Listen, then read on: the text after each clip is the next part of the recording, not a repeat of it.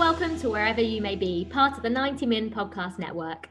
Over the next 20 minutes or so, we're going to be talking all things Chelsea. My name is Olivia Buzaglo, and joining me, as always, is Charlie and Krish.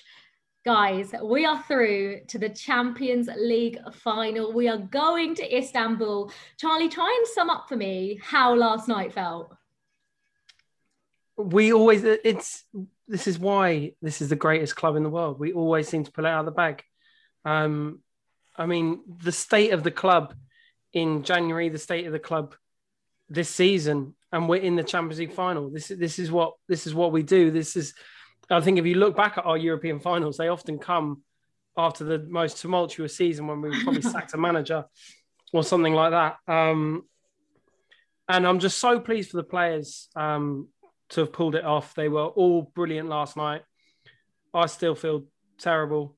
Um, having having celebrated watching the game. But um, I'm just so overwhelmed, really, with with how well they've done, how well Tuchel's done since he's come in, and um, you know, fully fully deserved. We we we managed the tie superbly, barring. You know, we the my only complaint is we, we could have scored more goals, and, and if you're coming away from a tie saying that, then you've you've probably done all right. That's literally my only gripe, um, and could have put the tie to bed even earlier but we, we thoroughly deserve to win over the two games. We managed to tie superbly. That stands to Tuchel and that stands to the players. And um, yeah, it, it was it, it was I was bouncing home on the way home last night. I was I was on cloud nine, and it was just so good to get that feeling back. And Krish, I mean, I still can't believe that Chelsea are in the Champions League final of all seasons this season. I just can't believe it. But how impressed were you in the manner in which we we did this? Because I think in in in our journey on um on our journey in 2012. I think some would say we fluked our way to the final. We were a little bit lucky, but this Champions League run, we outplayed Atletico Madrid, we outplayed Porto, and we've just outplayed Real Madrid, the giants of European football, over two legs and made it look fairly easy. I know it was, it was an unbelievable performance. I was obviously it was horrible to watch. I think we were just saying off air uh, until the second goal went in. But yeah, it's one of those games. I think for neutral, they probably were watching and were like, Real Madrid aren't going to score here. They probably knew the whole way along. But watching as a Chelsea fan, it was like painful. But we did such a job on them in every area of the pitch. Um, uh, the way we went after them when they had the ball, pressed, organised press, um, won it back so easily, bypassed the midfield so easily, and um, utilised our front three so well as well. Uh, yeah, um, just unbelievable. Really, it just didn't it didn't seem possible when we were drawn against them. I don't know why that that we could play like that with such confidence against like essentially like the kings of Europe or like the kings of the Champions League, like going back over the years. So yeah, it was I was quite emotional at the end. I just couldn't couldn't really believe it. And as Charlie said, to to to be back on that stage after such a long time. I know we've had domestic success since 2012, but really miss having those really big Champions League nights where we actually finish up on the winning side of things and and comfortably last night as well. So yeah, it was it was yeah a great night. Um, it was. It was so so good. Charlie, it's hard. It's going to be hard to pick one because I think there were so many players that were impressive over the two legs. Um, but I think specifically last night, who who was the standout performer for you? I think, um, taking the first leg into account as well, I, I think Kante. Mm. Um, you know, he was he was superb. Um, it, he was kind of he was kind of systematic of our performance really in that we dominated them. We we wanted the ball more. We were first to every ball. We were cutting through them at will. Um, we were f- so much more energetic than them. If you look at the spanish press this morning they're saying real madrid got run over by a train. Uh, mm. that train is Kante, isn't it? Um, you know he, he he I remember on this podcast we were talking a few months ago, like about his future at Chelsea, and he'd he'd kind of had trouble with injuries and a couple of poor performances. But I mean, to, he really now like to put in that performance over both legs of the Champions League semi-final against Real Madrid, that is really putting him in the absolute top echelon of players, not only in the world today but in in Chelsea Football Club's history. Um, he was fantastic. Charlie, hear me out. If I, I, was going to tweet this, but I saw it on Twitter anyway. So it's a bit dangerous if, when you tweet things these days, isn't it? it. Um, so if Chelsea, so hindsight's a beautiful thing, but if if if Chelsea win the Champions League in the FA Cup and France go on to win the Euros, is Kante a genuine contender for the Ballon d'Or? Wow. Uh, yes, he would have to be. He would have to be, of course. I think back. I think back to Luka Modric when he won it. You know, it was a year where Messi and Ronaldo were still scoring more goals than anyone. Of course, they were because really they're the two best players, regardless of who has a great season. But Luka Modric, I think they won. I don't know if they won La Liga that year, but they definitely won the Champions League. And Croatia got to the World Cup final, and he won it. So I'm just thinking maybe if, if everything goes Chelsea's way, and obviously France have got a genuine possibility, and Kante usually is a big part of France's success could he could he be a genuine contender? I think so. Hundred percent. He absolutely deserves it, and I think with with you know Messi and Ronaldo, not so much on the wane, but there's certainly other players coming into that conversation. I mean, it would be great to see Kante win an award, um, something that he would he would thoroughly deserve. And I think not just this season, but over the you know since we bought him, even before that, obviously everyone knows how crucial he was to you know, arguably the greatest story in English football history in, in Leicester's title win. I mean, what a player, what a player he's been. And, mm-hmm. you know, I think the next month or so, um, if he carries on that and carries on that kind of big game mentality, um, we're kind of going to be thinking about him as one of the greatest midfielders ever to wear our shirt. And then obviously what he does from there, And if he wins to win the Ballon d'Or, that'd be amazing. Yeah. No, I, honestly, I, I, am getting too excited now. We've just got to the Champions League final and we're literally talking about Kante winning the Ballon d'Or. Um, listen, we spoke off air, Krish. We're going to talk about one other player because I, for me, saw why we paid 70 million for Kai Havertz last night. I thought he was absolutely brilliant up against that Real Madrid defense. What did you make of his performance? It was that, yeah, I think that is what we've been waiting for. I think we've spoken a few times this season. Um, where he has like had the odd good performance, but it's come against uh, I don't know Crystal Palace or mm. um, yeah Fulham for example exactly last time out. Um, and seeing him, so I, I, was at the game, the Palace game, and seeing him in the flesh. Then I was like, this guy has got it. It's just about mm. showing it on a more consistent basis. And um, I actually think in the week since he has started to do that, but obviously doing it against Real Madrid and against Sergio Ramos, whether or not he was fit. But I actually thought, um, so we've been talking about the need for like a proper number nine, but I actually thought he bullied Ramos like a proper number nine should. Um, there was a, times as well. Yeah, exactly. That that second header was unbelievable. Mm. So the the header of those two, unbelievable yeah. header.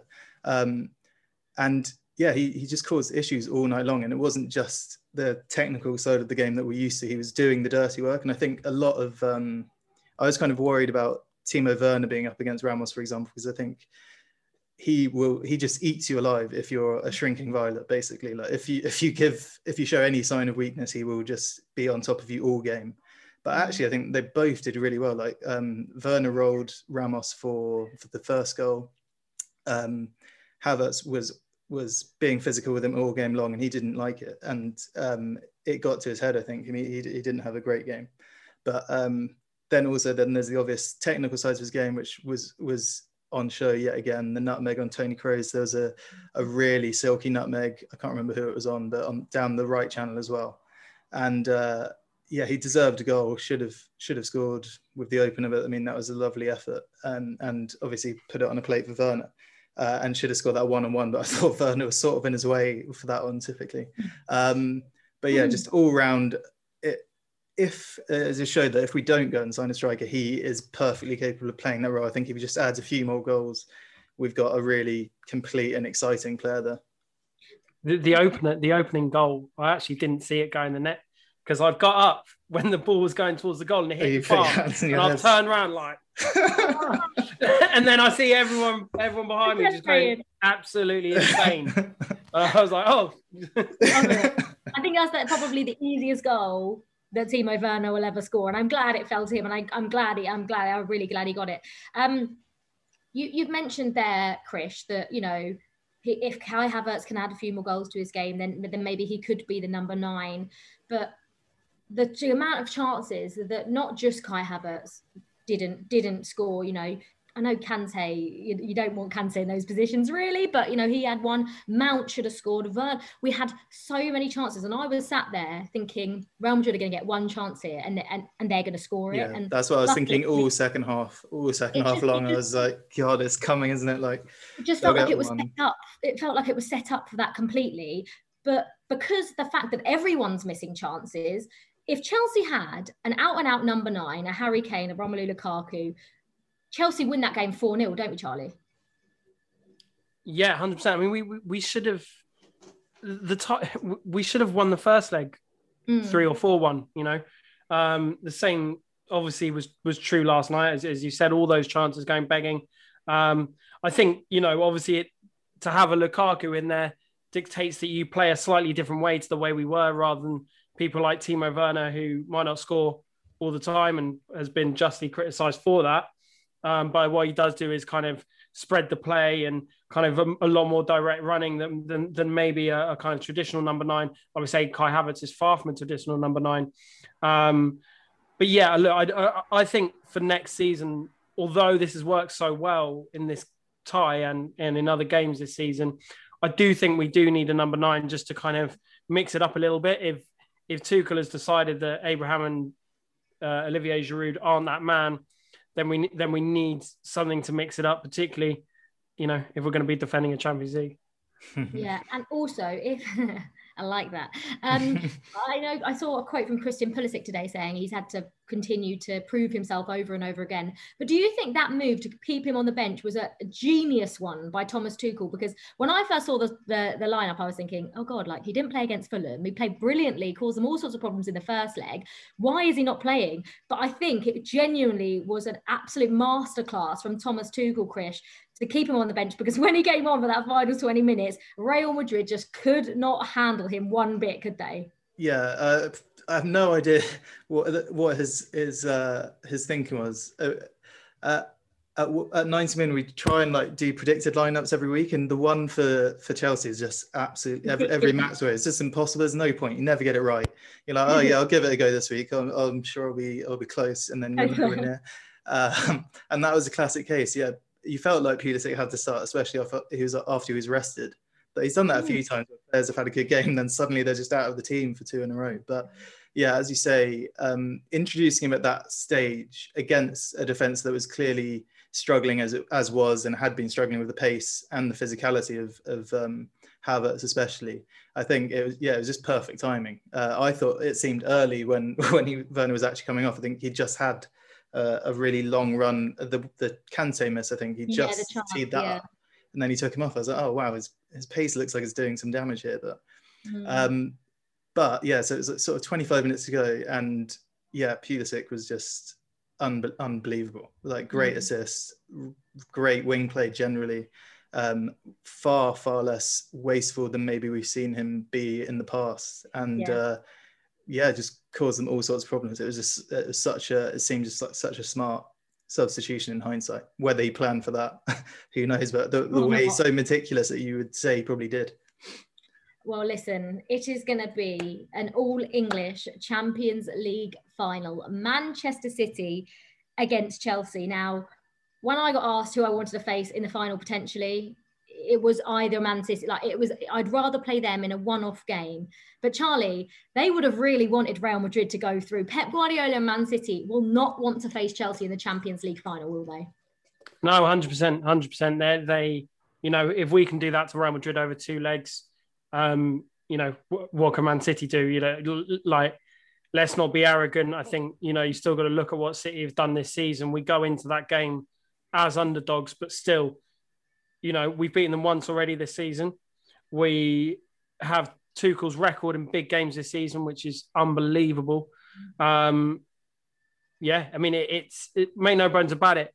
Guardiola was trying to win that FA Cup semi final. Mm. Um, you know, it's exact same game plan as, as what I think to use in the um, in Istanbul or wherever the final ends up being. I hope it gets moved.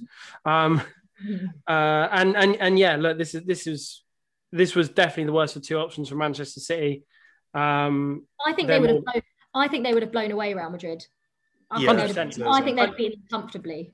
hundred percent. They they do they are more ruthless than us. You know, there's been one criticism of us in the last few months is that you know we're winning one 0 when we should have actually won four 0 Mm. You know, um, that's obviously down to individual errors and, and, and possibly a bit of mentality. But no, uh, Man City don't have that problem. That doesn't mean they can't be got at. That doesn't mean that we're not capable of winning this final. Of course we are, and it, it looks like you know, we're talking about Pulisic. Tuchel uses this squad so well, and he uses maybe not the whole squad, but the you know a core of about 16, 17 players. He uses it so well, and you know, yes, Pulisic didn't start last night, and I was like you, Olivia. I was, I didn't know what was happening. Like I, I, I was fuming he wasn't starting really, um, but he he, you know, he did he got us to that stage. You know, he scored the goal in the first leg, and that's how. And and then as Krish said, he kind of really caused them a lot of problems culminating in the winner. Um, or sorry, the second goal even um, late on last night, and and that's that's how Tuchel uses the squad. And and look, we've left ourselves in such a good position with this group of players, and I think it's worth saying, you know, we were all upset with uh, Frank Lampard. I still am, and I still Mm. think you know he deserves credit, and I don't think he should have been sacked when he was, but. Mm. The improvement in a number of players under Tuchel is, is unreal. I mean, players like Rudiger and Jorginho, they were both insanely good last night. down and out, yeah, under Lampard.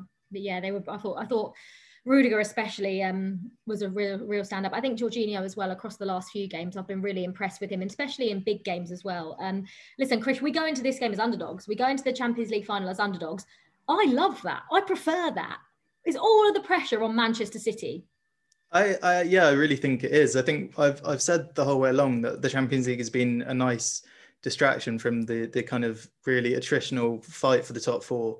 Um, and yeah, I think we we've won the Champions League before. We've been in finals before. We we know even though we've had a, a few fallow years that we are capable of getting to that stage and have something about us that that enables us and sort of carries us forward and a, a, spirit that we used to have um, in the kind of early days of, of the Abramovich era with John Terry, Frank Lampard, and Didier Drogba, and that that seems to still be there somewhere somehow.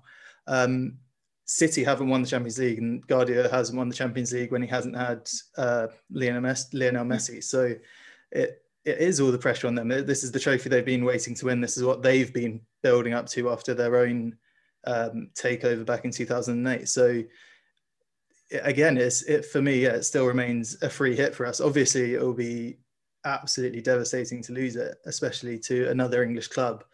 But you feel like it would hurt more for for them than it would for us. I think we we've got one in the bank and relatively recently, um, and it's beginning to feel like we can do it again. Um, if be it not this year, in the in the nearish future, especially with such a young squad. So yeah, I think psychologically, as we as we said, that um, FA Cup semi-final victory will have a bearing um, domestically. We'll see how this weekend goes, but yeah, I think I think the pressure is on them far more than it is on us. Yeah, I mean, I was, I was, whenever I've spoken to anyone at work today, um, I was saying I was too young. I was only, four, I was 14 in when we lost to Man United in Moscow, and I, I was crying. I was obviously really sad, but I just didn't. Obviously, you don't feel that way when you're older and you go to games and you're more involved. And even when we won it in 20, um, in 2012, I was 17. 17 or 18. I'm trying to do maths there, that doesn't work. 17 or 18 and um, again i didn't really go to many games then so i didn't feel like i obviously was absolutely ecstatic that we won the champions league of course i was but like i feel like now if we won it now i would enjoy it the most and if we lost it now i would be the most heartbroken so i just the thought of the of winning it is so high but the thought of losing it um, is so low but charlie what does this is this i get i get nervous just thinking about it Oh, it's Um, horrible, isn't it? it's really all right. Just honestly, I'm really not going to enjoy any of watching it. I don't, I Oh, don't know how I I, got. I don't know how I got through 90 minutes extra time and a penalty shootout without having a heart attack eh, like against Munich. Yeah. I just like in Munich. I just I've got Well, no idea how I did it. Speaking about speaking about um 2012, I remember watching the time on the screen go go in the Nou Camp, and it was it seemed like 10 minutes took like an hour like you look I remember looking up and it was like i can't believe it's still 63 minutes it was 61 like an hour ago I had the exact and- same and- and- last night. Yeah. It's to last night. I couldn't believe And I it. was- Eight o'clock was going. I mean, Munich as well. Like you say, we didn't we didn't play well in Munich. Like didn't play well, No. and it was weird actually because like in the ground, it was actually until we won and until the sort of I remember the the like half time of extra time was really loud and it was we were all Mm. singing then, but in the ground it was like a little bit quiet because everyone was so nervous. There was a bit of like carefree and whatever going on. But I just remember sort of watching it in almost complete silence. Like I was in the middle tier and I was just like, oh, just uh, it was horrible. And I'm sure the same is going to be true. Obviously, it's gutting that you know looks I- like we won't be able to be there. I But- honestly, I cannot believe that, you know, it's been nearly 10 years since Chelsea got to a Champions League final. And I just cannot believe the one season. I laughed at Liverpool when they lifted the Premier League with no fans. And now I'm e- like Mm. completely, it's just like backfired horribly because we've got to a Champions League final. And even if I wasn't, even if I didn't get a ticket for the game, I would be in that place. If, if this was if life was normal, I would be flying to Istanbul and I would make sure I was there. Um, which is just gutting to think about. This whole Champions League journey, this whole route to the final, it's just so frustrating. All the places that we'd have gone. Um, They've but got to move it. They've got to move the final. Like it's, it's I get- stupid having. Yeah, if the Yeah, cases but are bad like there, especially, I think in Turkey the cases are really bad. So surely Yeah. that dictates that you should move it. And if it's two English teams, why not have it somewhere here? They- I don't know. Exactly. But, like I think they were saying the playoff final is at Wembley on that day, which is fine. St Mm. James's Park, Old Trafford, Villa Park, the Tottenham Yeah. Hotspur day. anywhere. We've got. Wouldn't it be great? It'd be great to win it at Win Tottenham. it at? Spurs. Imagine that. Imagine Chelsea winning the Champions League, Champions League at Spurs. Listen, anyway, we, we could talk about this all day. I'm going to ask one more question, um, Krish, just about um, what does this mean for Chelsea next season? Because it really looks like Thomas Tuchel has been in charge like 99 days, and he's got Chelsea into the top four in an FA Cup final and into a Champions League final, which sounds absolutely mental. So, what does this mean for next season? If we can get one or two, because I don't think we need many, one or two additions in the right places, could we genuinely be pushing for the title next season, challenging Manchester City and Liverpool at the top? Yeah, I think as long as um, you just never know with the transfer window, I guess, but as long as we don't lose anyone key and uh, yeah, we make those sort of shrewd signings in one or two places, um, especially as a striker, as we've spoken about, I think, especially if we show the consistency we've shown this season, there, there's absolutely no doubt that. I mean, at this stage, you'd feel maybe a bit disappointed if we weren't at least pushing pushing top two for the majority of the season. I think the way we're playing and the way we've handled big games as well. Um, so yeah, I think I think next season is, is really on. Obviously, it's easy to say that now, but um, I think the best is yet to come, and especially with the right additions, next season could be could be a special one again. What they need to do is break the habit of a lifetime and just give Tuchel absolute carte blanche to do what he wants in the summer. They can't do this thing again where we have this great season, successful season, and then start mucking him about in the transfer window. Don't get the players he wants or sell players he doesn't want to sell.